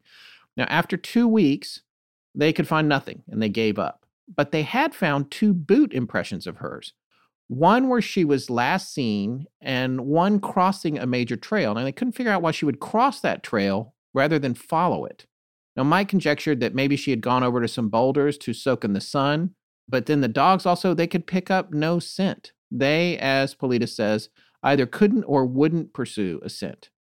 Now, obviously, Mike becomes a suspect, so they ask him to take a polygraph. He does, and he passes with flying colors. The family then is convinced there's foul play. She's been kidnapped or something. They ask the FBI to get involved. There were 60 hours of helicopter time, ground searchers, bloodhounds, witness interviews, all of that. Three months later, early September, a Yosemite resident, a local basically from Yosemite Valley, was fishing with a friend and they saw a body in a small pool. It had been there several weeks, according to the rescuers. Mike told reporters that the area where the body was found was inaccessible to anyone other than rock and mountain climbers, adding that it was extremely rugged. She was also found nude except for her socks and one boot. Someone from the park said that her body could not have gotten there by water transport because there were too many blockages. So that rules out her falling in somewhere else and winding up there from, you know, flooding or, or Mhm. water flow. She was found at an elevation of 5,300 feet and three miles from where Mike had last seen her at 7,000 feet. Paulides did a FOIA request for more information on the case with the FBI and was denied, citing privacy concerns. So, this is another situation where it's odd. She's three miles away from where Mhm. they split up. So, true crime fans are going to be like, well, he made up the whole story about the 15 minute hike and meet back. He they went somewhere else and he killed her. And you know, I don't know, but he passed the Mhm. polygraph test according to Paulides. And the location of her body was particularly unusual and also not very well concealed. Right. If it was a murder, so you you you do wonder about how she wound up where she wound up. Yeah, it's it's odd. Yeah, but it also uh, one boot found, not the other one. One boot found. So now here is one of the craziest cases from the book. I'm actually just going Mhm. to read this one. It's kind of short. This is from page 138 of the Missing 411, Western United States and Canada. It's about a, a young man named David Huckins, H U C K I N S, went missing on February 4th, 1986, Camp Curry, California. He's 21 years old. David Huckins was an employee at the Ahwahnee Hotel in Yosemite in February of 1986. He was last seen near his residence in Camp Curry. His dad stated that he last saw David wearing a jogging outfit and was told that he was going to go jogging in a westerly direction. David was reported missing, and a subsequent search failed to find him. I'm going to repeat my listener discretion warning for the rest of this. Be advised, it's graphic. According to articles printed in the Fresno Bee and the Modesto Bee, and Farabee's Off the Wall, that's an author that Paulides cites regularly who uh, wrote a book about multiple cases in Yosemite specifically. Sounds like a really fascinating book, actually. On July 6th, a human arm was found near Lower River Campground, though two reports indicate it was Lower Pines Campground. One day later, and two miles away, David's torso and other pieces of him were found in the Merced River near Happy Isles. On October 11th, David's scapula and distal humerus were found one mile above the Happy Isles footbridge. And this is Paulides speaking here. I scoured every news service for additional articles about David Huckins' disappearance and could find nothing. This is a very disturbing case from many angles. David disappeared in February, according to the Modesto Bee. February in Yosemite can be very cold, and mm-hmm. bears are in hibernation. What would have chewed David into pieces? Could normal decomposition have accounted for David being found in pieces? It seems very odd that a piece of David is found on land and other pieces are found in the river. It's amazing there were not additional news stories about this disappearance. It almost appears the story was not talked about because of the potential for bad press. So, this is a pretty extreme case. Obviously, folks are going to be thinking about what scavengers do, and we're going to talk about that before we finish part one tonight. Yeah, But these pieces of this poor young man were found spread apart miles and miles and in different types of terrain. And it does beg the question what kind of animal would do that? And this also was during a time when the bears should have all been hibernating. right. So you got to look to a strong animal that can drag a, a whole arm, a whole leg, a whole torso Right. a long distance, Yeah. and then you have to look at uh, well, was any of it chewed on? Because yeah, there's animals scurrying about, foxes, this and that, and, and animals that will scavenge, but we're talking most likely, logically, a much larger predator type or scavenger type animal. Right. You know, a lot of people talk about mountain lions, and here's the reality is the mountain lions don't attack people very often.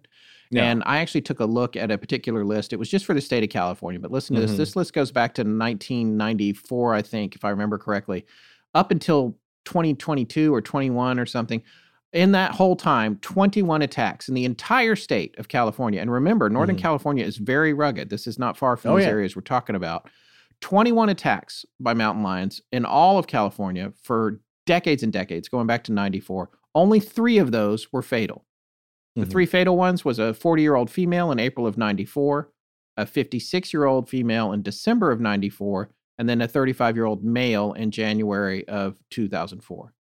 And then the months that those happened in, two were in September and two were in August. Now, I point that out. We haven't really brought it up a lot here, the dates, and we're not focusing on the geography as much as Mr. Paulides does. If, if you want to do that, you can get his books because he does put these into clusters that happen in certain parts of the country. And then he also focuses on dates, and a lot of them are in September and August. They're in the uh, late fall. And also on the California website, there's a note at the end of that one report. It says, according to historical reports, four fatal incidents involving six victims occurred around the turn of the prior century.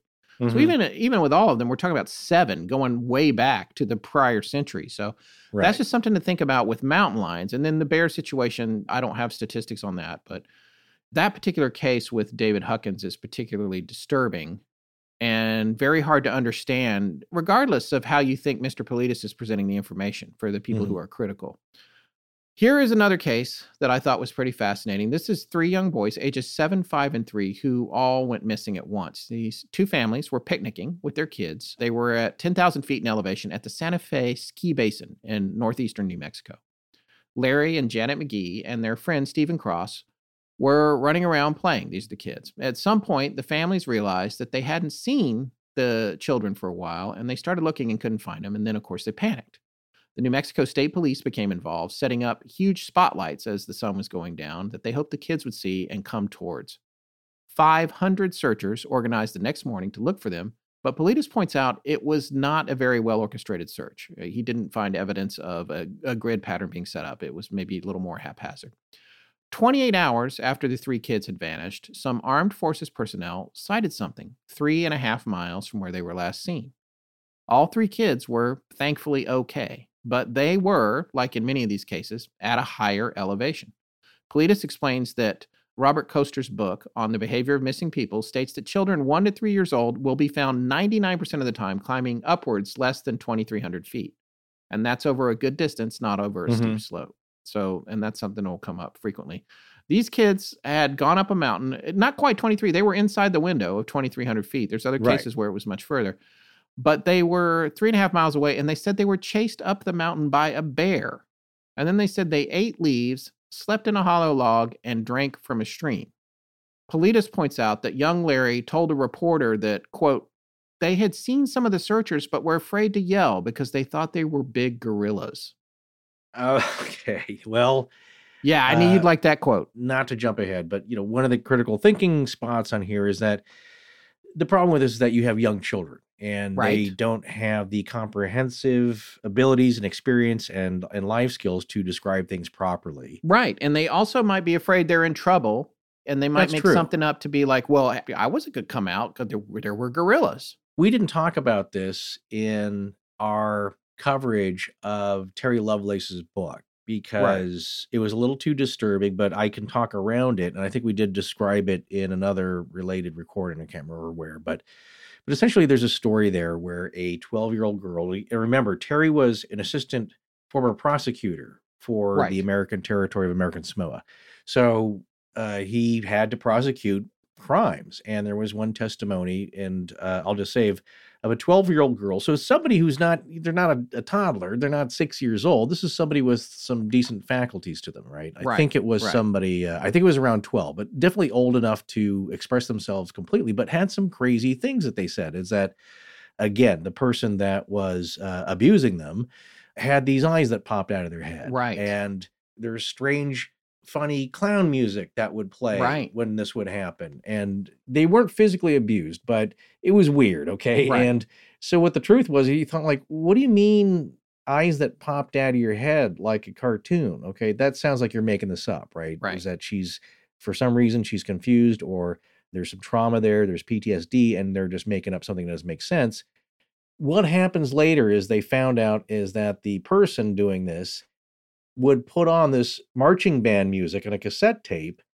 and had those 1950s funny gag glasses where the eyeballs are on springs Right. and they come out of the glasses Right. It's like Mr. McBeevee. right I think we've had this exactly. exact conversation on the we've had before, we've yeah. had tons of this exact yeah. yes we've talked about this a lot before in that what the child is describing is it's the truth but it's not something that adults can readily understand because again the disconnect here is that the child doesn't have the definitions and terms to put it into a, a manner that an adult would Right, understand right. right she's describing exactly what she saw and it's Right. accurate the eyes would pop out of his head but she didn't say like oh yeah you know what those are those Right, gag right. glasses i'm sure you've seen them or or there's the groucho glasses with the mustache and the big nose what does that mean though is that they had seen some searchers but they were afraid to yell because Right. And he says, What does that mean, too? But that's all he Right. says. It's so funny for us because when we went through this book and I was picking out the things here that I wanted to talk about, I was like, oh, this is interesting. This is a little strange. And now that I'm going through it again as we're sharing it with you, our listeners, Yeah, yeah. I'm like, oh, you know, like that was the first time I had the thought about the boot. What? It, why? I was just like, oh, the boots are gone. The boots are gone. Right. That's weird. The boots are gone. It's like, what if they're wearing the boots? What if big feet are wearing the boots? Or what's Yeah. the other reason? I honestly have no idea. right. or right. In this case, did they peekaboo and they were looking because they said a bear was chasing them. One of the things that Paulides Right. says is a bear is not going to chase a child and not catch it. And also subsequently probably eat it or kill it. Yeah. You know, a kid's not going to be chased by a bear. Now, by the same token, you know, those of us who are parents, of course, they're going to be like, they're going to make up the craziest, scariest reason Right. why they went away and did the bad thing and didn't come back. Right. And it's like a bear chased us. We thought those were gorillas, so we hid Right. in the log. You know, I can totally see that. On the other hand, they're hiding in the maybe they're hiding in the log and they see a Bigfoot in the distance. Well, You know, if you if you're know. willing to go there, Or look, it you- was maybe you it's a special forces guy wearing a ton of crap, you know, I don't know. Th- exactly and they're right they're misinterpreting what they're seeing that that's kind Yeah. of my point. point and Yeah. again uh, as with that girl's testimony it's like that nothing about that was wrong Yeah. what she described uh, was accurate but when we hear that it's like that sounds ridiculous nobody's eyes pop out of your head and Yeah, bounce right. back in and it's funny Right.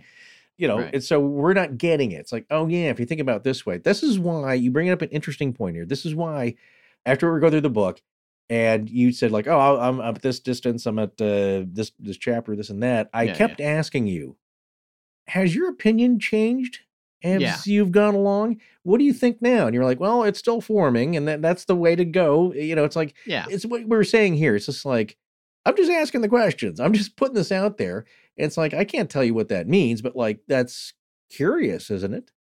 So Yeah. as you're going through, I kept asking, "Is like, uh, what do you think now?" And you're like, "Well, it's yeah, it's starting to form." And and I think your opinion about it was about the same as mine. Yes. We must always recommend this. This is a lot of sorrow and tragedy and pain for a lot of people uh, that continues to go on. And in some way, it's good that someone's taken a look at this and there's something more about it than just a, a news story that gets uh, videotaped and gets lost forever, right?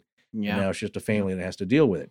What we're talking about here is that what's the trend? And, and if there is something going on, how can we prevent people in the future from befalling this kind of stuff? But I wonder by the time that we get done recording the parts of this, how we're going to feel ourselves.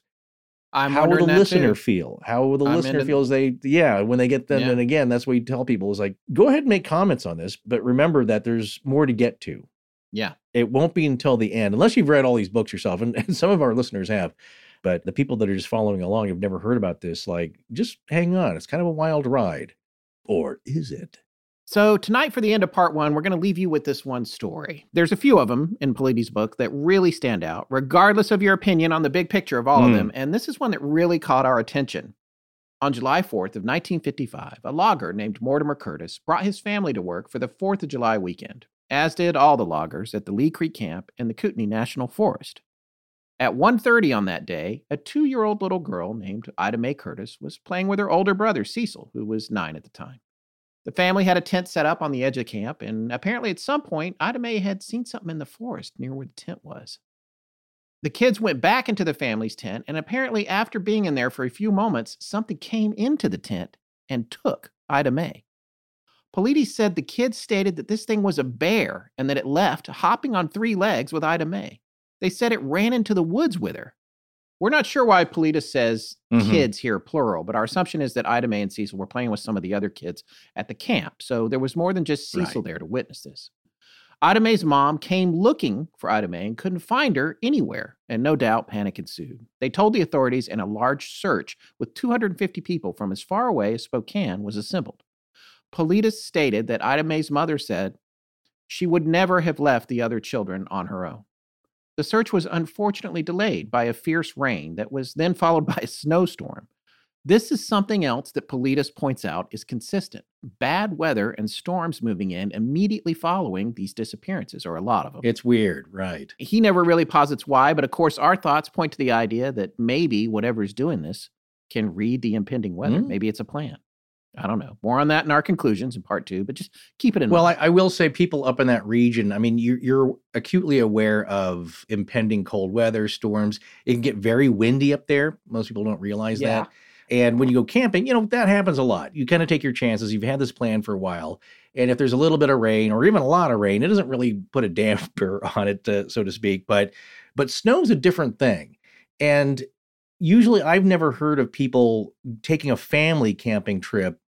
You know, I would say like late November when it's about to snow. Hunters don't mind a little bit of that and they'll go out when it's snowing, but not that heavy. You know, they try and uh, plan that. But especially with little kids, uh, you would probably Yeah. not try and go camping when the weather's about to turn into winter. Yeah, that's right. You know, yeah. so I, I would just say, Yeah. yeah, just from a personal experience, it's like, you know, by the end of summer when it starts to get really chilly at night, like most people with families don't go camping.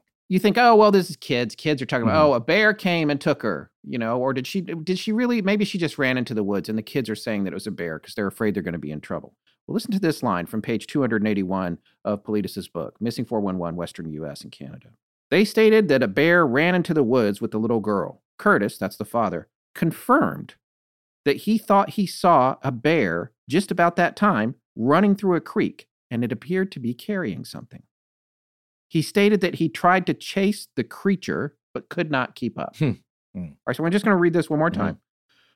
Curtis confirmed he thought he saw a bear just about that time running through a creek and it appeared to be carrying something. He stated that he tried to chase the creature but could not keep up. Mm-hmm.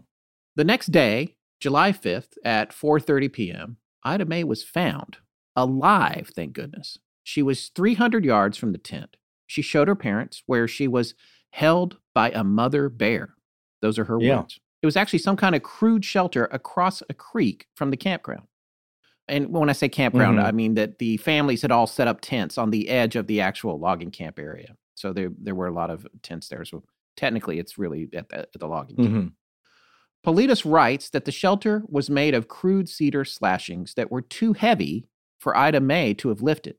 He adds that she was examined by a doctor and was found to be in perfect condition. No scratches, no bite marks, and no effects from exposure. Mm. Well, this all seems like it's a bit far fetched. We, we like to find the articles to corroborate these stories when we can. I mean, whoever heard of a bear being able to carry a child anywhere without harming it or even accidentally killing it? And what bear steals a child and then takes care of it rather than eating it? well, we found the Spokane Chronicle article that Paulides is citing Mhm. here, and the details in it are actually even more amazing than what he indicated in his book. Well, before we read that, just some quick thoughts as I came across the initial story Yes. here, uh, jotted them down. It's once again another mention of possibly a creature with three legs. Yes. One of the first times I'd heard of that is when we covered the Enfield monster. Yes, not so long ago. Yeah, and some people, uh, a couple of the witnesses swore this thing had three legs, but it may not be the same thing that was seen later in exactly the same area, which had different descriptions. So that's curious. But these people swore, uh, at least uh, some of them, that this thing had three legs. And this is what we found out later that did not make it into the episode is that there were other reports that were not publicized or recorded by anybody, but were hearsay from people who lived in the town that they indeed did see something that was non human, possibly three legs, kind of humanoid. And they just didn't tell anybody because you end up, as poor Henry did, being mocked and uh, labeled a uh, an eccentric at the very least. So there were other reports that we learned of. So that was interesting. And then I think across Twitter, I saw another mention. This was a while ago. And I kind of forgotten what it was, but uh, our friend John E. L. Tenney had mentioned a story and was uh, kind of uh, uh, playfully talking about creatures with three legs. I Yes. tweeted the uh, the cartoon of the Enfield monster with three legs. And uh, is this a thing? Is it just? And again, Sasquatch jokes aside, with you, you can fill in the blanks.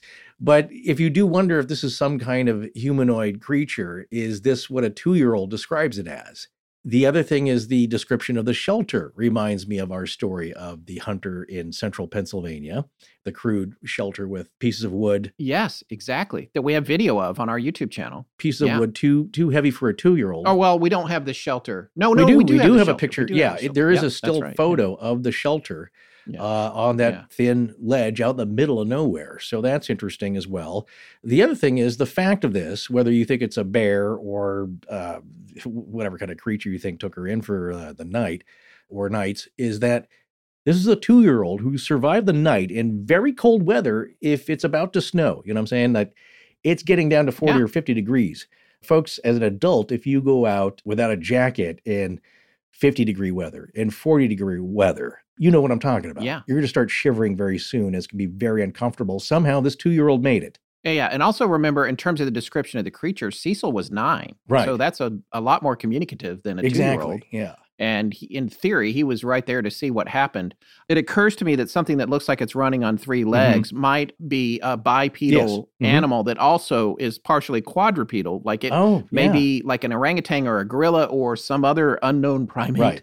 To use a key phrase, that was holding the child in an arm and running on the other three limbs. I hadn't really thought about that. I mean, you you mentioned this the other Yeah, day, and I was kind of mulling it over in my head. But I think, but I'm now picturing picture a uh, like a big silverback gorilla where they have very long arms, short uh, bottom legs, and they use their arms to kind of run, but they're also carrying something. Would that possibly look like the thing had three legs? Yeah. Especially if you right. couldn't see what it was really carrying, one arm is occupied. Yeah. By the way, we're not saying the word Bigfoot here. not a, no, we're not. We're and that's not on our agenda. That's not my No. agenda with this story. It's just to tell it like Paulides. It's to say, well, this is what the kid said, and this is what the witnesses said, right. and the dad. I saw something. I mean, we, this is Yeah. the thing is I, I break this down into levels of uh, let's just say logic uh, as much as it as you can because the fact is a two year old did go missing overnight in cold overnight weather and came back without a scratch, no hypothermia,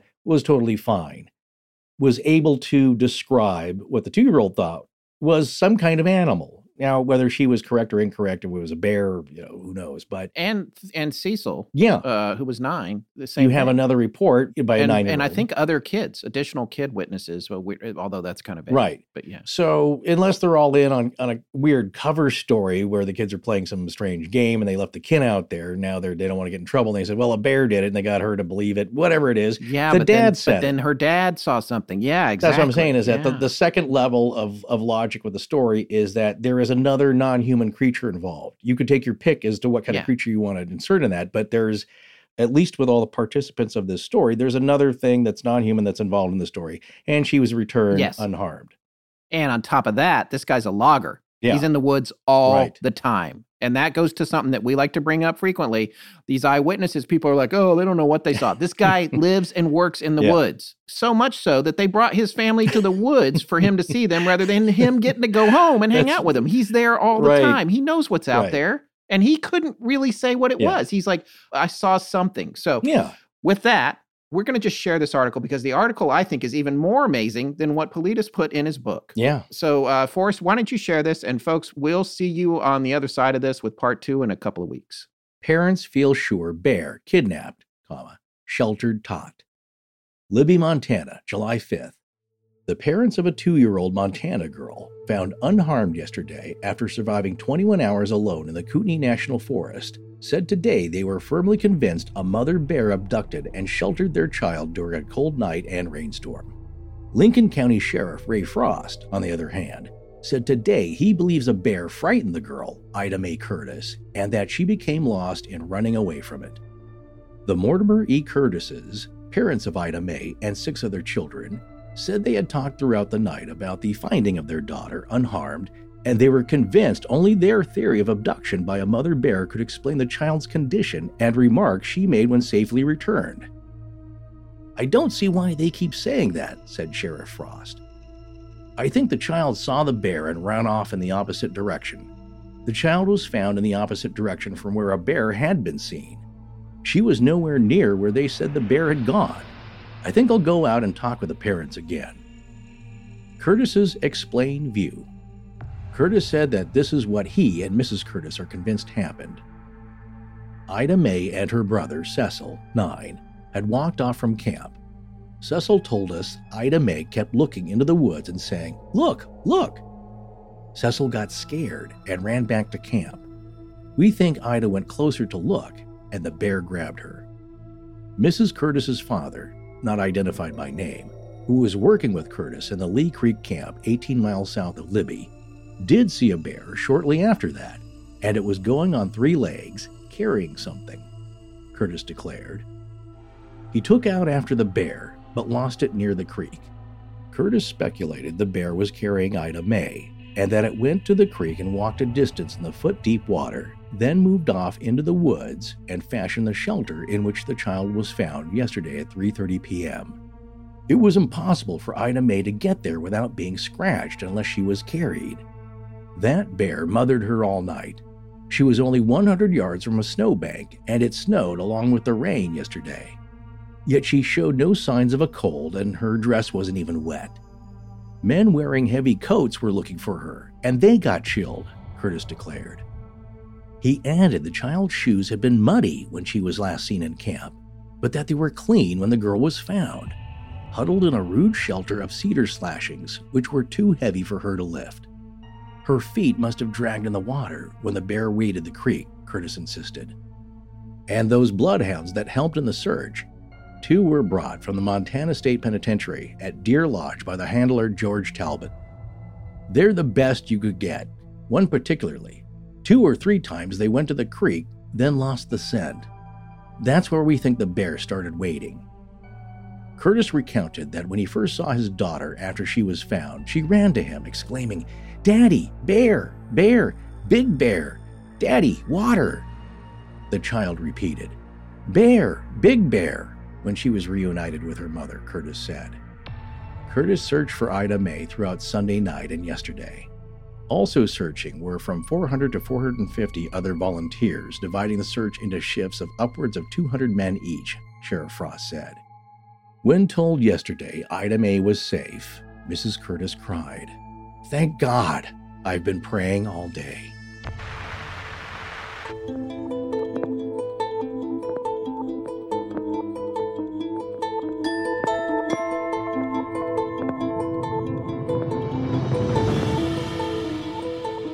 That's going to wrap up part one of our special series on Missing 411 Western United States and Canada. We'll be back in two weeks with part two. But if you can't wait, join our Patreon to hear us next week on the much more candid, astonishing junk drawer, which most of the time we do live on video for our patrons. Please remember to support our sponsors. They help keep the show free and the lights on in Blanket Fortiana. My name is John Rhodes. R O A D S. I'm Gabe Golden. R O A D S. Galaxy wide in perpetuity. Astonishing Legends is edited by Sarah Voorhees Wendell at VW Sound and co produced by Tess Feifel, who is also head of research and the social media manager. Special thanks to our announcer, John Boland. Our theme, which is available as a ringtone, was composed by Judson Crane at foundermusic.com, and our sound design and additional composing is by Ryan McCullough. Our logo was created by Tommy Beaver Design, and our animated graphics for social media and YouTube are done by Joshua Sloan at deadstreetproductions.com. Every episode going back to September of 2020 has a transcription available on its corresponding webpage at our website. Earlier transcriptions can be made available upon request to astonishingcontact at gmail.com. Astonishing Legends would not be possible without you, our listeners. Visit our store at astonishinglegends.com or interact with us and other listeners on Instagram, Twitter, Discord, Facebook, and YouTube. You can also visit us at patreon.com slash astonishinglegends, where patrons have access to additional bonus content, including the Patreon exclusive show Astonishing Junk Drawer, which is available every week. The main show is not. No part of this show may be reproduced anywhere without permission. Copyright Astonishing Legends Productions. Good night.